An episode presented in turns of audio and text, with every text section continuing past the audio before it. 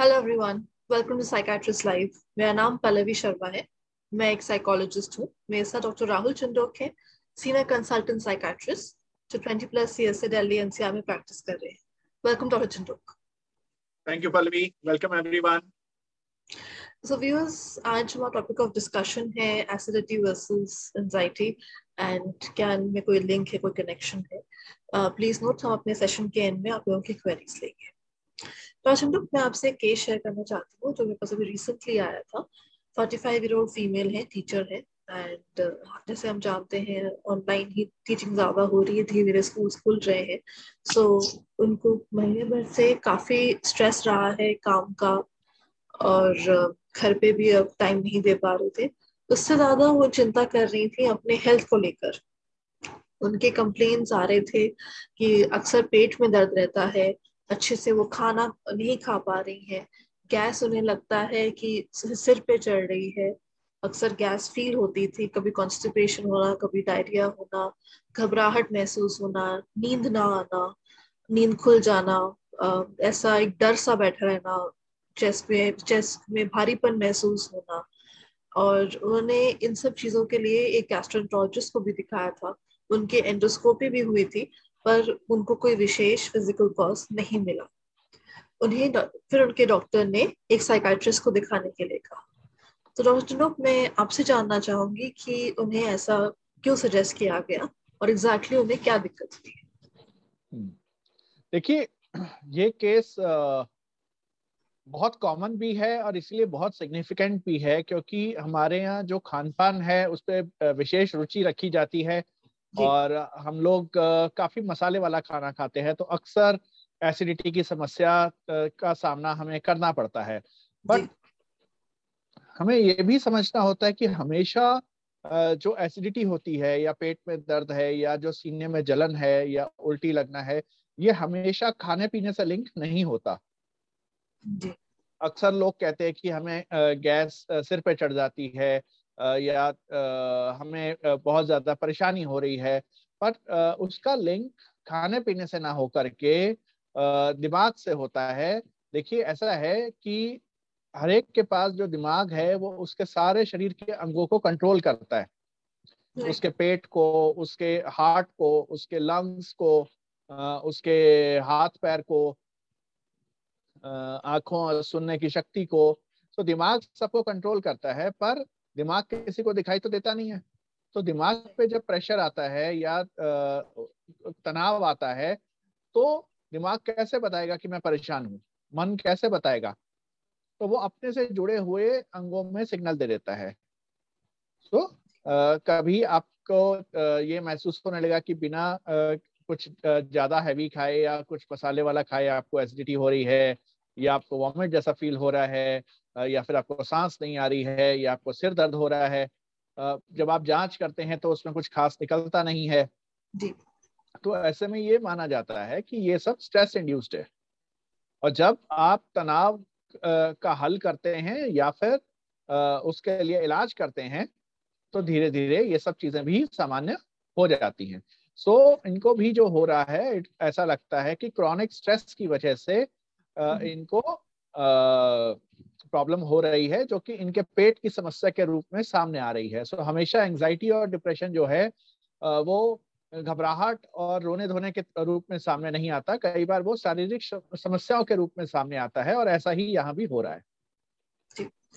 और किस प्रकार की शारीरिक समस्याएँ होती हैं जो हम ये समझ पाए कि ये कोई मेंटल डिसऑर्डर या उनके उनसे रिलेटेड चीज़ों में आ, आ रही है ये लक्षण उनके हमें ये चीज़ कैसे पता चलेगी और किस प्रकार के लक्षण? तो so, देखिए जब भी किसी को मानसिक तनाव की वजह से शारीरिक लक्षण आते हैं तो ज़्यादातर एक से ज़्यादा अंग प्रभावित होते हैं। मतलब अगर आपको एसिडिटी हो रही है तो साथ साथ थोड़ी सी आपको सिर में दर्द भी होगा भारीपन भी होगा नींद में समस्या भी होगी हो सकता है आपको सांस में भी दिक्कत लगती हो या कहीं पेन्स होती हो। पर आपको ये समझना चाहिए कि एक साथ इतने सारी जगहों पे समस्या नहीं होगी अगर अगर इतने सारे अंग आपके खराब हो जाए तो आपको तो आईसीयू में होना चाहिए जबकि ऐसी कोई रिक्वायरमेंट आपको दिखाई नहीं देती है। तो अगर कभी भी ऐसा देखने को मिले और अगर आप उसकी जाँच कराएँ फिजिशियन से मिले और वो उसके बाद कहें कि नहीं हमें कुछ खास कारण नहीं मिल रहा है तो उसमें एक बड़ी बात ये हो सकती है कि मानसिक तनाव की वजह से ऐसा हो रहा है। जी। तो एंजाइटी के और कैसे लक्षण पाए जाते हैं और क्या फ़िज़िकल सिम्टम्स हो सकते हैं एंजाइटी के इनके अलावा? देखिए क्योंकि आप का जो दिमाग है ब्रेन है वो सभी ऑर्गन्स को कंट्रोल करता है तो किसी भी ऑर्गन के सिम्टम्स एंजाइटी में देखे जा सकते हैं। वो जिस भी ऑर्गन में सिग्नल करेगा वहाँ पे आपको दिक्कत महसूस होगी।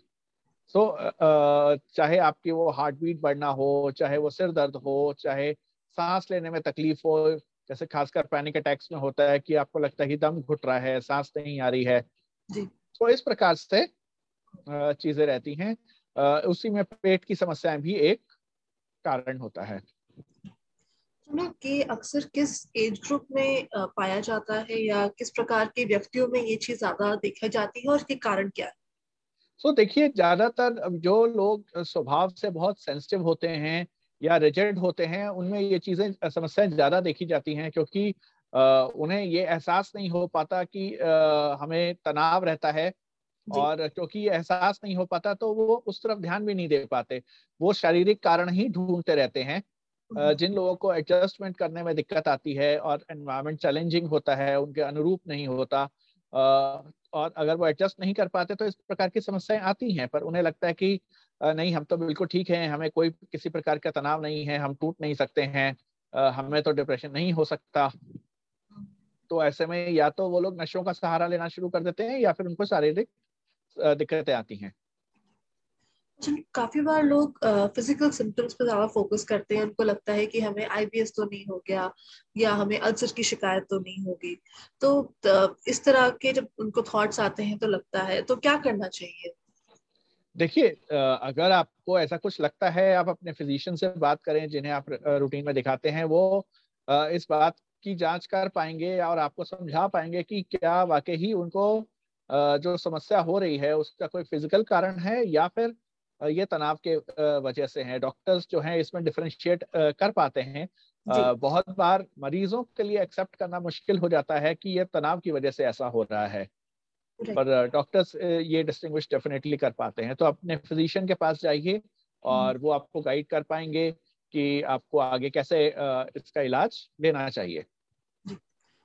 अक्सर हमें सुनने आ, सुनते हैं कि जो फोकस जो है मेडिकल कॉज की तरफ़ वो ज़्यादा करना चाहते हैं कहते हैं कि आ, गैस जो है सिर पे चढ़ गई है गैस जो है उठ रही है गैस ही है so people are more focus on the fact कि मेडिकल कॉज ही है बिकॉज़ uh, काफ़ी बार वो इतने परेशान हो जाते हैं डाइजिन या over the top over the counter medicine लेके so their focus is mainly on their acidity so ऐसे केस में उनका अपने घबराहट या एंजाइटी या किसी और चीज़ पे ध्यान नहीं जाता है। तो उस केस में क्या देखिए पहली चीज़ तो ये समझने की है कि गैस जो है वो सिर पे चढ़ ही नहीं सकती। क्योंकि आपकी जो फ़ूड पाइप है वो आपके मुँह में खुल जाती है। राइट तो ऊपर का तो कोई रास्ता ही नहीं है। तो सिर तक तो गैस पहुँच ही नहीं सकती सिर तक सिर्फ़ तनाव पहुँचता है। तो मान लो किसी को अल्सर भी है और उस वजह से वो परेशान है। तो कई बार क्या होता है कि वो परेशानी इतनी ज़्यादा होती है और वो उसमें इतना वक्त लग जाता है उसका डायग्नोसिस होने में और इलाज होने में कि कई बार उसकी वजह से भी तनाव रहता है। तनाव का और कोई कारण नहीं होता बट अपनी सेहत के लिए जो चिंता करते हैं वही एक बहुत बड़ा कारण बन जाता है कि आपकी वाकई ही किसी वजह से तबीयत खराब है चाहे वो टीबी है, कैंसर है या कोई भी ऐसी बीमारी है जिसकी वजह से आपको इमीडिएट रिलीफ नहीं मिल रहा है और कुछ इलाज करना पड़ रहा है या पकड़ में नहीं आ रहा है कि क्यों हो रहा है और उसकी चिंता जो है वो ही एक तनाव का कारण बन जाती है। तो अक्सर हमारे पास जब लोग आते हैं और हम उनसे बोलते हैं कि भाई, ये हमें लगता है कि तनाव की वजह से आपको हो रहा है और वो कहते हैं कि नहीं, हमारी ज़िंदगी में तो ऐसी कोई बात ही नहीं है। उन्हें समझाया जाता है कि देखिए कोई भी व्यक्ति अगर उसको आ, अपने बारे में भी चिंता होगी या अपने स्वास्थ्य के बारे में भी चिंता होगी तो वो भी एक स्ट्रेस ही है। वो भी तनाव का एक कारण ही है। ठीक है तो अगर आपके जीवन में बाकी सब सामान्य है पैसे की दिक्कत नहीं है रिलेशनशिप्स ठीक हैं तो भी चिंता तो चिंता ही है चाहे वो किसी भी वजह से हो। और क्या किस तरह के दिक्कतें सामने आती हैं? चाहे हम चिंता बोले चाहे हम मेंटल डिसऑर्डर्स की अगर बात करें तो इस तरह के जो फ़िज़िकल सिम्टम्स सामने आते हैं वो किन किन जगहों पे दिखाई देते हैं? डिप्रेशन एंजाइटी के अलावा। सो so, ज़्यादातर तो आपको फ़िज़िकल सिम्टम्स जो हैं वो डिप्रेशन में या एंजाइटी में ही दिखते हैं। इसके अलावा अगर किसी को ओसीडी है या किसी को फोबियाज रहते हैं या फिर आपको लॉन्ग स्टैंडिंग कोई अदर साइकेट्रिक इलनेसेस जैसे साइकोसिस है उसमें भी फ़िज़िकल सिम्टम्स देखे जाते हैं। पर ज़्यादातर फ़िज़िकल सिम्टम्स जो हैं वो आपके एंजाइटी और डिप्रेशन में ही सामने आते हैं। कई बार जैसे लोगों को लगता है कि हमारे को कीड़ा काट रहा है या अंदर कीड़े रेंग रहे हैं वो पकड़ने की कोशिश भी करते हैं आपको पकड़ के भी दिखाते हैं कि हाँ देखो ये हमने पकड़ लिया है। पर एक्चुअल में दूसरों को वो चीज़ें नहीं नज़र में आती तो उसे हम डिल्यूजनल पैरासाइटोसिस कहते हैं। तो सो इस प्रकार से शारीरिक समस्याएँ कई बार मानसिक रोगों में देखी जाती हैं बट सबसे ज़्यादा कॉमन डेफिनेटली एंजाइटी और डिप्रेशन में है। जी। इन सब चीज़ों का इलाज किस प्रकार से किया जाता है? जैसे मैंने मेंशन किया कि काफ़ी लोगों का फोकस सिर्फ़ उनके फ़िज़िकल सिम्टम्स पे ही रह जाता है। सो so, इसका इलाज किस किस तरह किया जाता है और कैसे मेंटेन किया जाए इलाज के बाद? सो so, देखिए सबसे पहले तो उनको काउंसिल ही किया जाता है कि क्यों हम कह रहे हैं कि आपके जो समस्या का जो जड़ है वो तनाव है। जी। उन्हें बताया यही जो मैं मैंने अभी यहाँ पे बोला कि दिमाग जो है वो शरीर के सारे अंगों से जुड़ा होता है और वो जब परेशान होता है तो किसी भी अंग में सिग्नल दे देता है। यही बात मरीजों को समझाई जाती है। और काउंसलिंग से और दूसरा दवाइयाँ दे करके उनकी एंजाइटी और डिप्रेशन को कम किया जाता है ठीक किया जाता है। तो जैसे जैसे वो ठीक होते जाते हैं वो देखते हैं कि उनके पेट के लक्षणों में भी सुधार आता जा रहा है। तब जाकर के उन्हें यकीन होता है कि हाँ वाकई सो बहुत बार ये होता है कि जब कहीं से भी उनको रिलीफ नहीं मिलता है और एंटी एंजाइटी मेडिसिन से रिलीफ मिलता है तो ये उन्हें मानना पड़ता है कि हाँ ये जो डॉक्टर्स कह रहे हैं यही सही है कि तनाव से भी ऐसा होता है। सर इलाज के बाद इस चीज़ को मेंटेन कैसे किया जाए कि बार बार इस तरह की दिक्कत हमें ना देखिए अगर आपने ठीक रहना है स्वस्थ रहना है तो उसके लिए जो हम तकरीबन हर एपिसोड में डिस्कस करते आए हैं वही बातें हैं। आपको एडिक्वेट नींद लेनी ही लेनी है सात से आठ घंटे की। आपको एडिक्वेट पानी पीना ही पीना है खाली पेट नहीं रहना है नशों से दूर रहना है एक्सरसाइज करनी है। सो uh, so यही चीज़ें हैं जो कि आपको एक अच्छे मानसिक स्वास्थ्य के लिए भी ज़रूरी हैं। ठीक है आपके पास एक हॉबी होनी चाहिए ताकि आप अपने तनाव से निकल सकें आप कहीं और फोकस कर सकें और वो हॉबी ऐसी होनी चाहिए जो कहीं भी की जा सके जो कि जिसमें कोई बहुत ज़्यादा खर्चा ना हो और एनी टाइम एनी वेयर आप उसको कर सकें ताकि आप अपने दिमाग से रिफ्रेश हो सकें रिचार्ज हो सकें। ये चीज़ें हैं। ऐसे केसेस में जहाँ पे व्यक्ति अपने आप से कोई एफर्ट ना कर पाए तो उस केस में फैमिली किस प्रकार से हेल्प कर सकती है? कि वो देख रही है कि व्यक्ति को परेशानी हो रही है, शारीरिक तौर पे उनके सिम्टम्स दिख रहे हैं फैमिली मेंबर्स को भी दिख रहे हैं, पर व्यक्ति अपने आप से पहल नहीं कर पा रहा है तो मेडिसिन के अलावा लाइफस्टाइल चेंजेस के लिए तो किस प्रकार से उनको एनकरेज किया जा सकता है? देखिए जनरली तो ये होता है कि अगर फ़िज़िकल सिम्टम्स आ रहे हैं तो डेफिनेटली आप फिजिशियन के पास से शुरुआत करिए। और uh, कुछ जाँच वगैरह की जाती हैं। जब उस पर जो जैसे जैसे फाइंडिंग आती है उसी हिसाब से इस पे सबसे बड़ी जो बात आती है वो ये है कि सेल्फ ट्रीटमेंट ना करें। खुद से इलाज करने की कोशिश ना करें क्योंकि तो उसमें बहुत सारा समय वेस्ट हो जाता है और uh, केस सुलझने की जगह उल्टा और उलझ ही जाता है। थैंक यू चिंटू आइए कुछ अपने व्यूअर्स के हम क्वेरीज ले लेते हैं जो आ रहे हैं। जी। So, एक व्यूअर जानना चाहते हैं कि क्या एंजाइटी से एसिडिटी होता है या एसिडिटी से एंजाइटी होता है? सो व्हिच लीड्स टू दोनों ही चीज़ें संभव हैं। जी। और ये एक विशियस साइकिल बन जाता है एक बार शुरू हो जाए तो कि आपको तनाव की वजह से भी एसिडिटी हो सकती है और एसिडिटी जब होती है और उससे बहुत परेशानी होती है आप हम्म। छटपटाते हैं कि जलन हो रही है और रिलीफ नहीं मिल रहा है तो उसकी वजह से और तनाव बढ़ता है। तो एक दूसरे के पूरक बन जाते हैं ये दोनों। इस तो दो, दोनों ही तरीके सही हैं कि आपके एंजाइटी से या तनाव से एसिडिटी होती है और एसिडिटी से भी तनाव होता है। तो एक व्यू जानना चाहते हैं कि अगर एंजाइटी एसिडिटी एंजाइटी कॉज कर रही है तो क्या सिर्फ़ फ़ूड हैबिट चेंज करने से हमारी एसिडिटी कम नहीं हो सकती? अगर एसिडिटी एंजाइटी कॉज कर रही है। हाँ जी एसिडिटी की वजह से हम बहुत एंक्शस हो रहे हैं परेशान हो रहे हैं बार बार तो हम अपने फ़ूड हैबिट्स या कुछ इस तरह से करके एसिडिटी को ठीक नहीं कर सकते ताकि हम एंक्शस सारा सारा कुछ इस बात पे डिपेंड करता है कि आप एंक्शस हो रहे हैं आप इस बात को रिकॉग्नाइज करते हैं या नहीं करते। जी।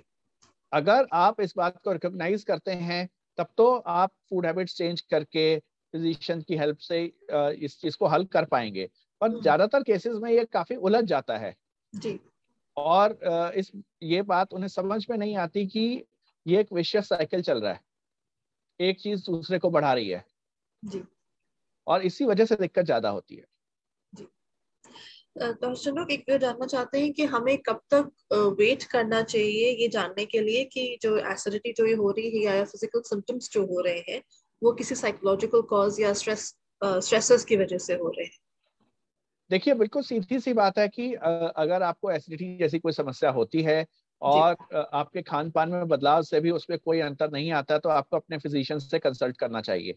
अगर आपके फिजिशियंस कहते हैं कि नहीं हमें हमने जाँच वगैरह करी है और हमें नहीं लगता कि इसका जो कारण है वो कोई अल्सर है या कोई और इशू है पेट या इंटेस्टाइन का और अगर वो रेफर करते हैं तो आपको साइकेट्रिस्ट को कंसल्ट ज़रूर करना चाहिए। दूसरी तरफ़ अगर आप काफ़ी एंशियस रहते हैं आपको पहले से ये डायग्नोसिस है कि आपको एंजाइटी बहुत ज़्यादा होती है आपको तनाव बहुत ज़्यादा होता है और तब आपको एसिडिटी होती है तो आप अपने साइकेट्रिस्ट के पास सीधे भी जा सकते हैं। पर वो तभी ठीक है अगर आपका पहले से डायग्नोसिस है। एक जानना चाहते हैं कि ज़्यादातर हम एज लोगों में या बूढ़े लोगों में ओल्ड पीपल में डाइजेस्टिव इश्यूज़ ज़्यादा देखते हैं। सो so, क्या हाल फ़िलहाल में ये पैटर्न चेंज हुआ है? uh, क्या इस तरह की दिक्कत जो है सिर्फ़ ओल्ड एज में देखी जाती है या यंगस्टर्स में भी ये चीज़ आ रही है? सो so, देखिए तनाव जो है वो किसी उम्र को नहीं बख्शता। हर उम्र का व्यक्ति इससे प्रभावित होता है चाहे वो बच्चे हों चाहे वो व्यस्क हों चाहे वो बुज़ुर्ग हों। जी। कब किसको कितनी दिक्कत आती है उसके हिसाब से वो इलाज सीक आउट करते हैं। तो ऐसी कोई उम्र नहीं है जिसमें ये समस्या नहीं देखी जाती। That's it, Dr. Chandu. Thank you so much. I hope uh, viewers को uh, इन सब बातों का बेटर आइडिया लगा है कि एसिडिटी और एंजाइटी का क्या लिंक है क्या कनेक्शन है और किस तरीके से राइट टाइम पे हेल्प लेनी चाहिए। Thank you so much thank you Pallavi thank you viewers Bye. Bye bye.